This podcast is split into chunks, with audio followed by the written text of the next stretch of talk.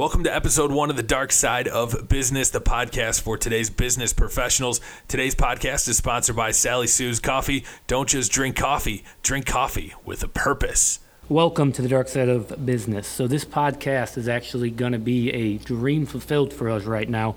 One of the reasons that we started this podcast is to talk about all the things that we wish we would have known before we started our business. My personal background is I have started a marketing firm multiple websites, sold them, and I actually used that capital to fund another company. That company is done really well, and I wanted to share some of the success that we had, but I also want to talk about a lot of the things that I experienced throughout this process that no one ever told us about. And this is where we came up with the name of the dark side of business. This these topics range from you know the depression that's very common in entrepreneurs for the ups and downs that you face from that emotional roller coaster as we previously referenced. A couple things that we want to challenge every guest that we bring on this show, including myself, which we'll talk about a little bit later, is one, what is something you wish you were told prior to starting a business? The second thing is, what would you have done different with that knowledge? Those are the two questions I think that everybody should be able to ask themselves and give a good output of information for us because I think one of the things that we learn as entrepreneurs is that we could often write a book of the things that we don't know. And I think that's the point of this is is to just not scare people, but open their eyes to everything that goes into starting a business because most of the time you hear all the rainbows and sunshines of, you know, start a business, it'll be great.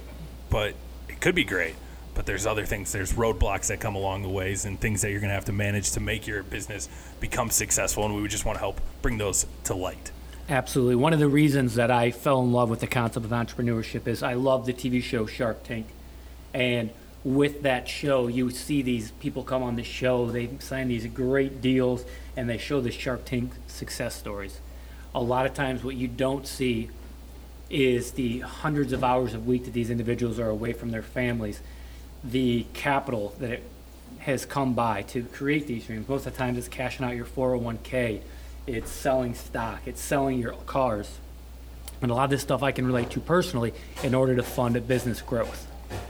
And with that, you see the romance of entrepreneurship, of working 30 to 40 hours, taking a vacation when you want. And there's a lot of just misconceptions of the reality of entrepreneurship. Like you said, we're not trying to scare everybody, but there's education is key. Knowing the realities and the other items that go along with business is what is going to help a lot of people be successful, so they can plan for those roadblocks. And I think that's uh, that's one of the biggest things is like we'll just we, what can what can you do to like just we just want to broaden everybody's horizons, open their eyes to you know opening a business or starting a business isn't a bad thing. But there's going to be problems that come along with it. There's going to be financial problems. And we're going to talk to people that have gone through this, like yourself, and other people that you know starting a business was always a dream for them, and you know they, they stumbled a little bit in the beginning, and it's because you know maybe they didn't get the right advice. Well, we want to help get that right advice for some people, where if you do feel like you want to start a business, these are the things you need to be aware of, and uh, we're going to dive into some of those things here today with our first episode of this podcast. And I think one of the reasons that it's very important that we have these conversations is the majority of businesses do fail in the first 18 months, and a lot of times it does come from funding. And that's just one of the reasons. But for us to highlight some of these other factors, maybe we can prevent and increase your odds of being one of those organizations that succeed. All right, Tyler, so you're a business owner. What is one thing that you wish somebody would have told you before you got everything started? I, I really wish someone said just don't start a business but but seriously though, it would be to focus on being small and making small mistakes. So the the biggest miss I think for most entrepreneurs, myself included, as I made this mistake a multitude of times, is wanting to scale extremely quickly. Everybody's focused on scaling their business as fast as possible. And one of the issues you have with growth is when you grow, something that may have been a thousand dollar mistake when you were small could now be a $100,000 mistake when you're larger. And it's a lot harder to bounce back from a $100,000 mistake than it is to bounce back from a $1,000 mistake. Do you think that's one of the things that lead to a lot of the eh, a failing of business is these people you you got to have goals. You got to have goals with everything you do, but do you think that they get their goals too big too fast, and then things kind of fall apart underneath them as they're trying to reach their goals and making things bigger? Absolutely. I think a big part of that is, is we've become a McDonaldized society. And what I mean by that is we've become a, a society of impulse, of immediate return on our investment, right? So we go to McDonald's to a drive-through to get something in real time. We don't we we become a less patient society, right? And that carries over a lot of times into entrepreneurship.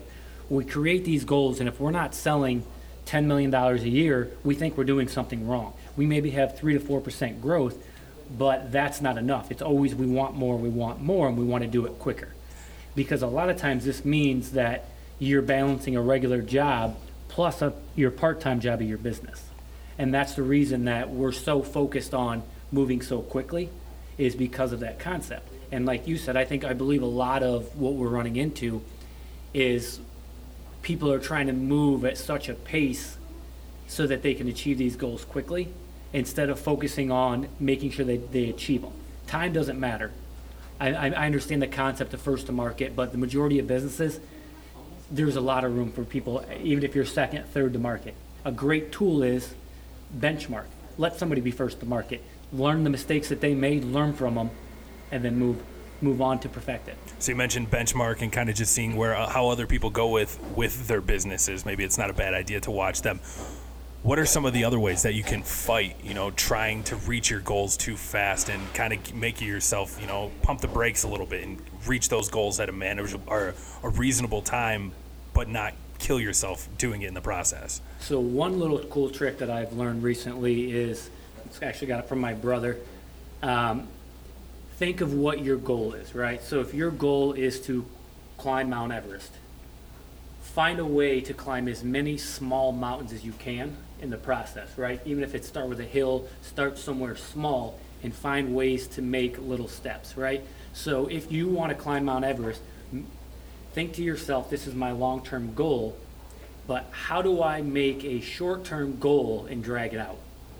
So for instance, instead of there, find a local, local hill that you can climb and climb that hill a hundred times in a year so that you've perfected that concept. This is used a lot, so think about Brazilian Jiu-Jitsu. I don't know if how familiar you are with that, but perfection comes in repetition, right? Yeah. So if you can do an armbar and you can do it a thousand times perfectly efficient, master that technique, you're going to catch guys who are even more advanced than you with that armbar. Because So you perfected it. Perfect it. Perfect these the little steps and focus.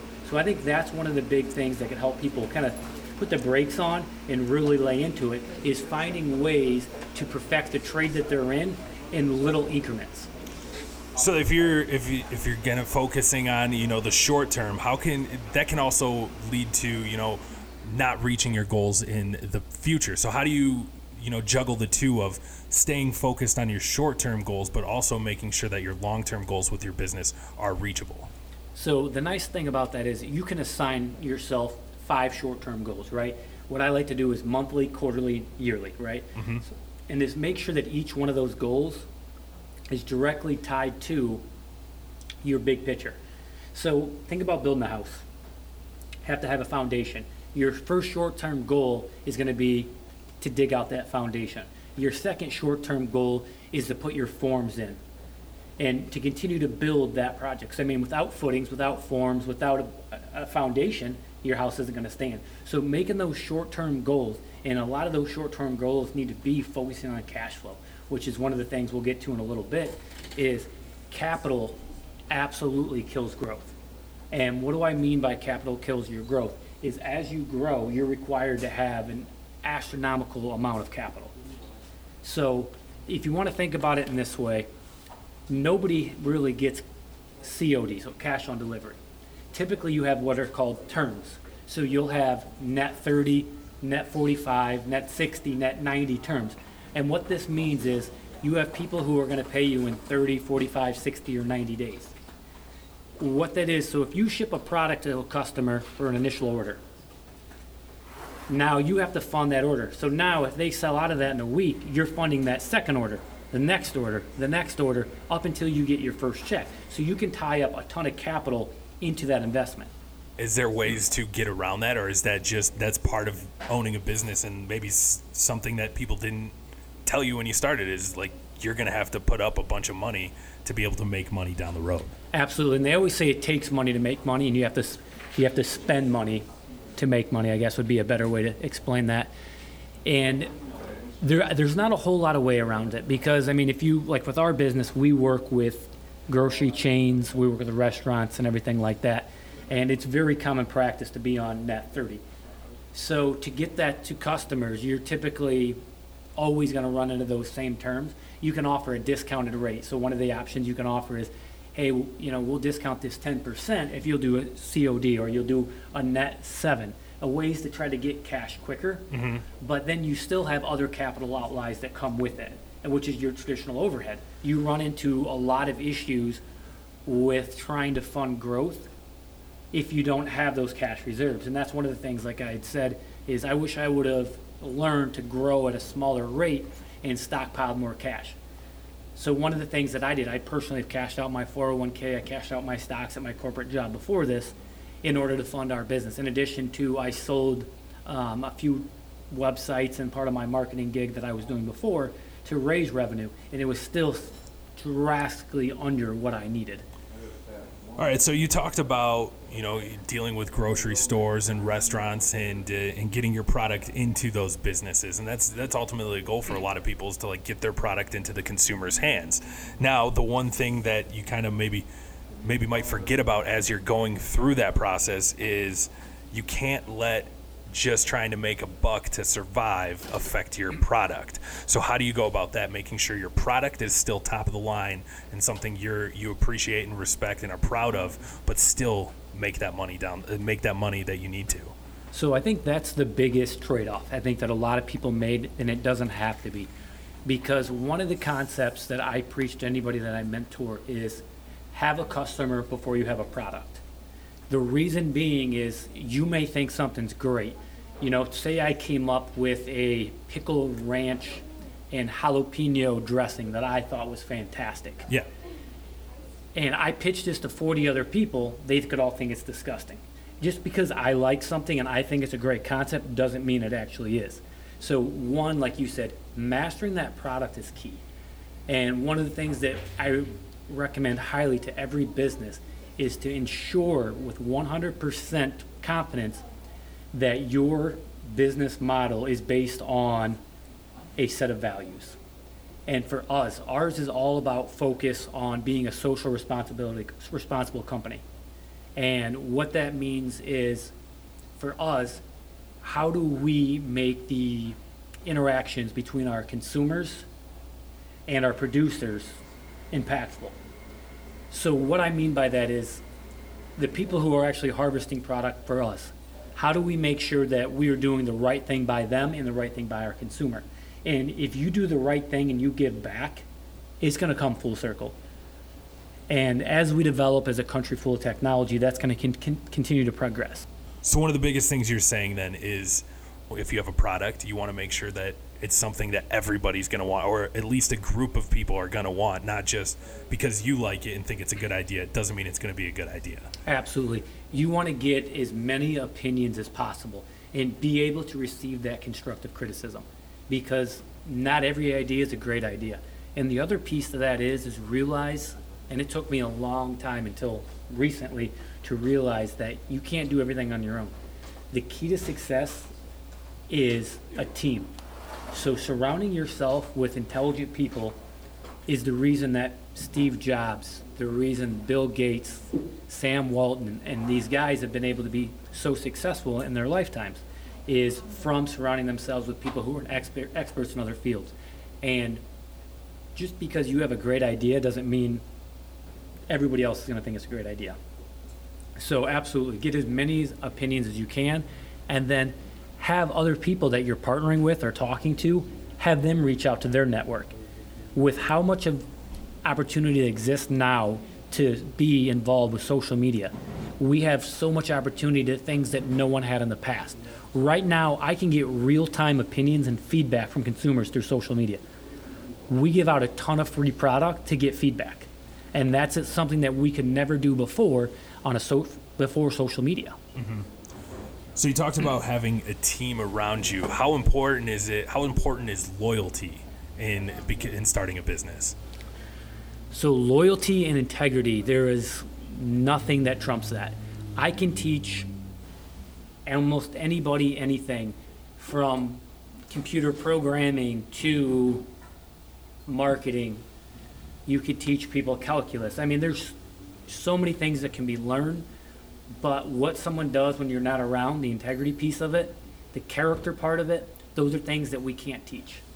And having somebody who's loyal in your cause and on your side is invaluable because if someone believes in something as much as you do, they're going to spread the word and they're going to be driven to do the same thing that you're doing.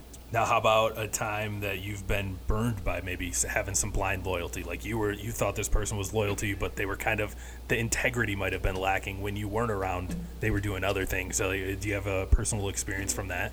So I have several. Um, so a couple of them. One we had, I think in one week's time, I had 26 and a half hours of cell phone time that was actually recorded. So on a 40-hour week that they were paid out, um, 14 hours were actual productive time. So that was one that we got burnt on pretty bad. Um, another one is we had somebody who, on the clock, stopped, had dinner, went to a movie, and then came back. So that was a second time that we had a serious issue. And then another really big one that we had was someone who tried to fix a mistake and tried to cover it up and ended up costing me about $23,000. That's definitely not a good mistake. Then No, it was a very, very costly mistake.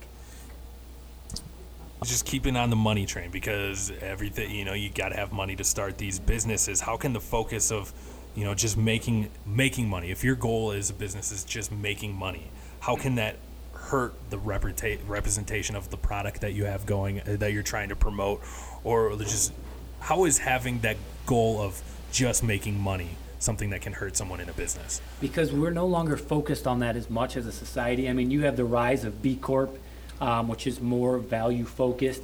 You have a lot of companies now that are changing the verbiage in their mission statements and their vision statements in order to actually drive awareness on being social, more social responsible. Uh, profits, obviously, we need profits to be successful. But in addition to those profits, one of the other things that we need is we need to do things that is going to further the growth of the company. And a lot of times, what that entails is focusing on the right cause. Like I told you, doing the right thing is going to reward you tenfold. And being profitable is here's the other thing: is being profitable is not always going to advance your growth because what happens if you're simply focused on cost and sale?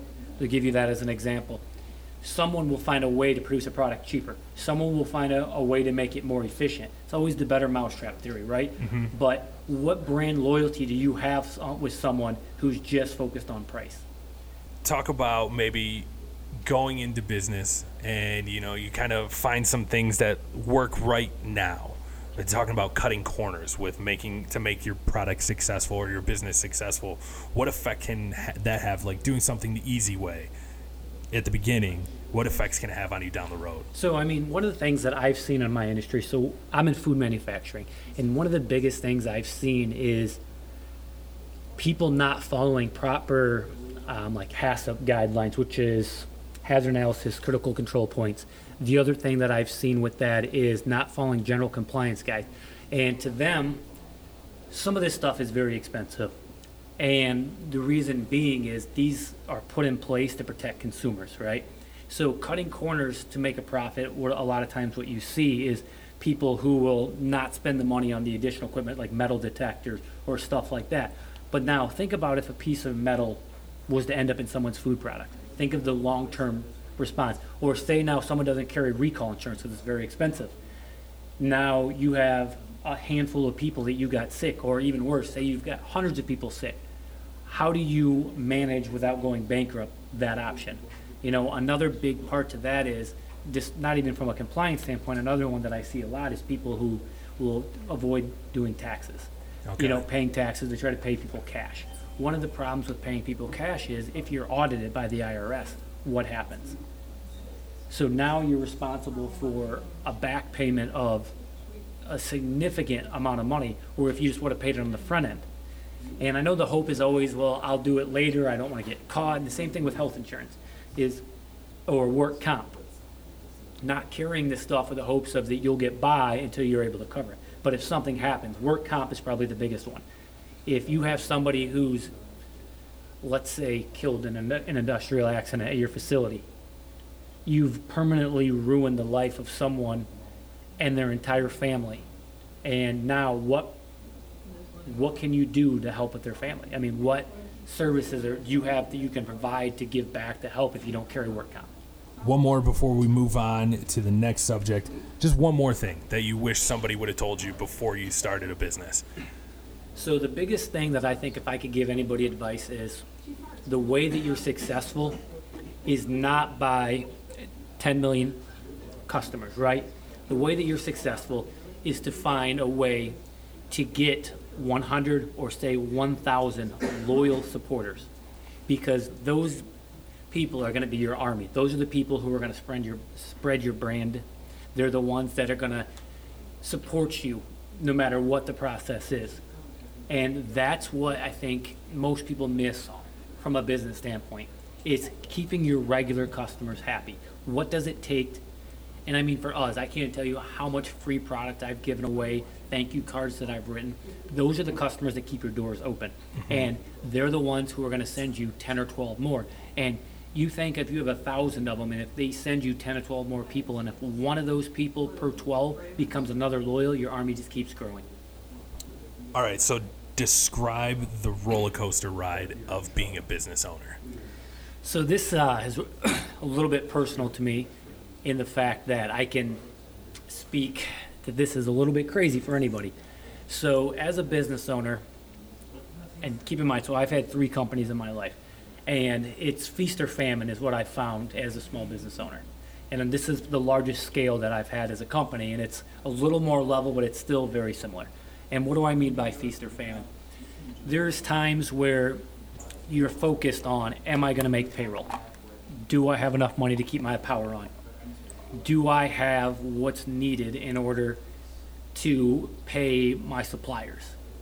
And who can I borrow money from? Where can I get money from? What can I come up with to have cash? And, And it- then the other part to that is you'll have a huge order. So then there'll be a month where you'll do it's like everybody and their brothers reaching out to si- set up new accounts. You've got cash coming in that from orders. You know, you have catering. You'll have this. You'll have uh, an abundance of cash flow. The most prevalent with this would be is I remember me my cousin. We had a roofing company, and we had two to three months where we had made. You know, for us at the time, we were young, made like thirty-five, forty thousand dollars, which was unheard of in a summer. Mm-hmm. And this was just when we had got out of school. And then the following three months we couldn't find any work to save our life you know? So that money of course being young we blew through it. And we had nothing to show for it. And now you had the winter months coming up because we made all of our mon- money in the summer. Mm-hmm. So that little piece of knowledge that i could have taken then is something that relates to everyday business because you never you know and it's it's not unheard of for grocery stores to if your product's not performing you know or say it is performing but they want to bring in something new if you get discontinued or if you have one major account if you lose that major account what does that do for your business model So yeah, it can it can be a roller coaster because there's ups and downs. You never you, there's always uncertainty. I guess when you when you have a business, like you said, you know, am I going to be able to pay my employees this month? What's what's a way to kind of is it just being responsible with everything and keeping everything on track? A good way to kind of make sure you don't run into those problems. I guess the biggest thing is being transparent with yourself and transparent with your employees, especially when you're in a tight cash flow spot. And because it is, it's very much a roller coaster with payments. And I mean, even if you have your budget established, right? The, the roller coaster still exists, and it's just not always financial. So think about from a stress standpoint as well. So I'll touch on that in just a moment. But from the cash flow part of it is setting aside and making sure that you have two months of operating income would be my biggest piece of advice. Make sure you have 60 days cash at all times in case something comes up. And then make sure that you diversify as much as possible. One of the biggest mistakes I made is putting all my eggs in one basket with one large company. And when you lose that customer, it, drastically change your business model. So you need to be as diversified as possible. All right, and then what do you talk about? You know, anytime you're on a roller coaster doing business, of course you you have your business life, but you also have a personal life. What kind of effects does you know being an entrepreneur have on your personal life? So that's the the biggest piece of why I've dreamed about putting this podcast together. Is I think right now one of the things that's drastically underestimated is the stress that comes with entrepreneurship, the hours that come with it. You're never off the clock. Is you work seven days a week, 24 hours a day, because you wear every hat. At the end of the day, your name is on that product, your name is on that service, and you own it. So, with that, it, it does. It has a big tie with your family. I mean, for me, one of the things that I do, and it's, it's going to sound crazy when I share this with everybody, is I'll get up at 6 a.m., take my son in to school. After I do that, I'll work through the day I'll, we, I'll pick him up from school. We'll spend time as a family together. When he goes down to bed, I go back to work. So I'll work from 8:30 at night till 2, 3 in the morning. So there's most of the nights I sleep three to four hours a night um, with that because it, it, you're working a lot of hours. And if you start to do that day in and day out, it, it has a toll. And a lot of times you'll run into where your family life and business life start to blur where you've got 16 meetings that you have to prep for this month, and how do you prep those meetings and still find time to not take away from your family? So, a lot of times you'll catch yourself on your phone doing notes, and you'll be doing a lot of stuff like that when you should be spending time focusing on the family time and stuff like that. A lot of it's just it, it kind of blends together, and you don't realize you're doing it a lot of times and I mean, I've caught myself where it takes my six year old saying, Hey, dad, let's play. Come on, Yeah. let's go. Let's go play. Let's do this. When you're like, Yeah, you know what? I'm sorry. This can wait till later. Or there's times where you're like, Hey, buddy, give me 30 minutes. I got to run through payroll. Or, Hey, I got, I got to send off a copy of our sales forecast or something like that. And there's got to be some give and take. So, I mean, it's hard on the family. And then events. Do you know how hard it is to take a weekend off?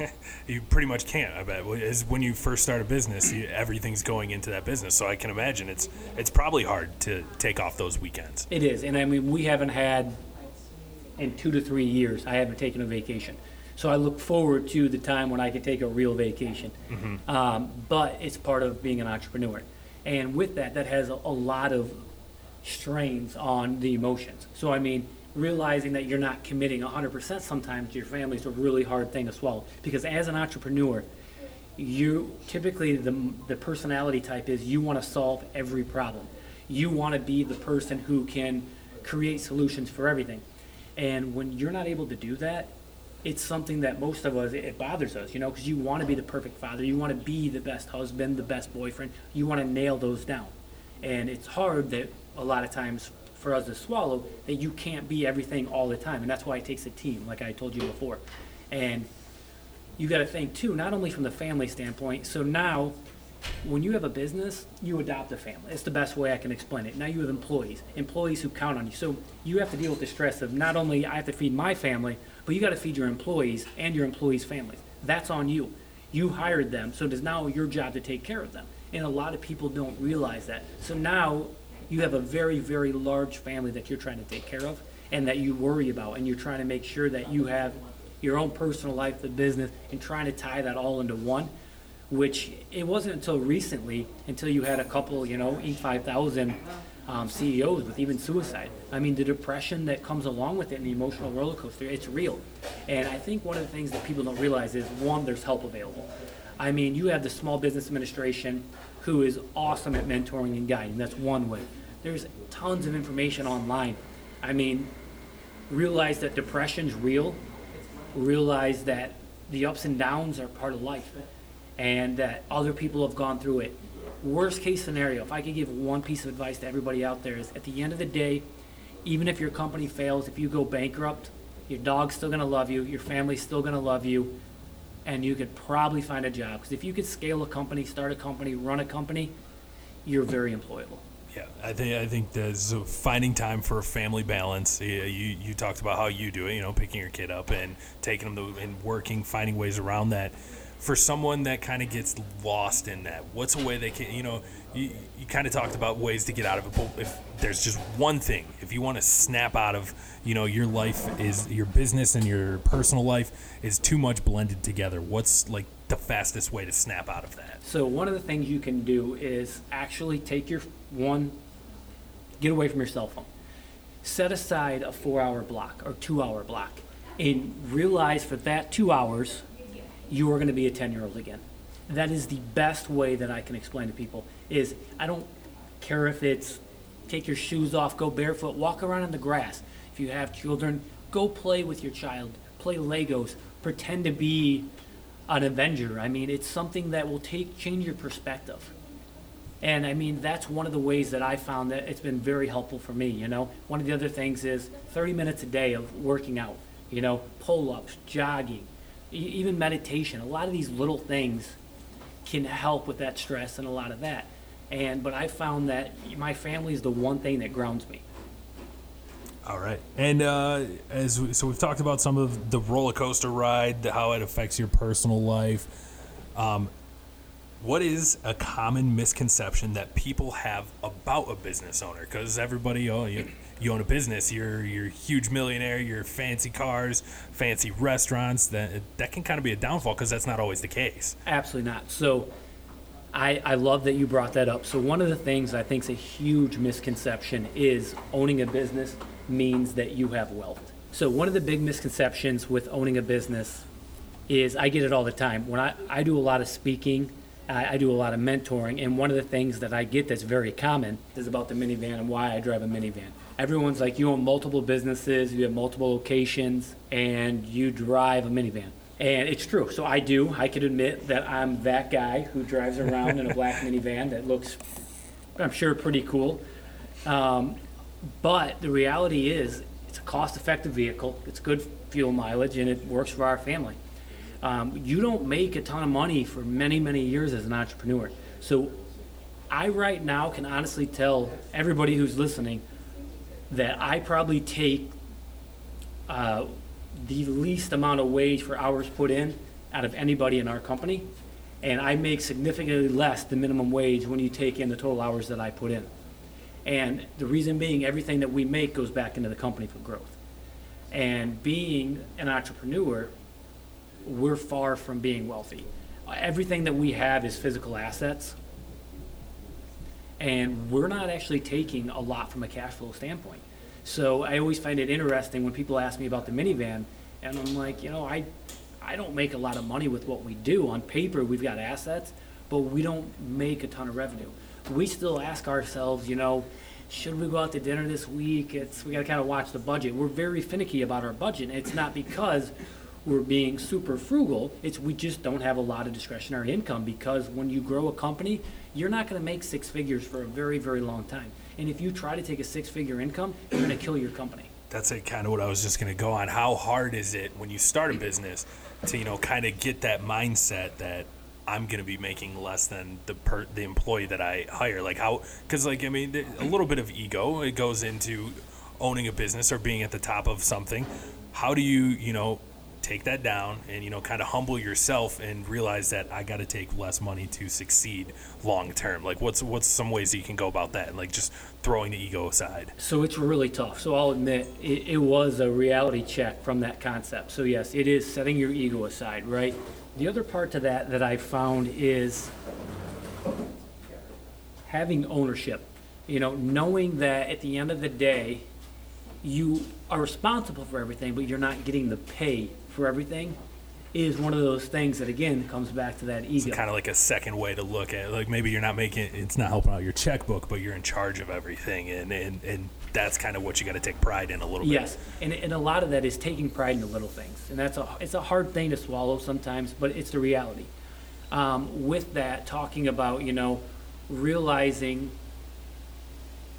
cash flow is so important, and sometimes I found where I've cut my own pay completely for a week in order that we have additional cash flow in the business.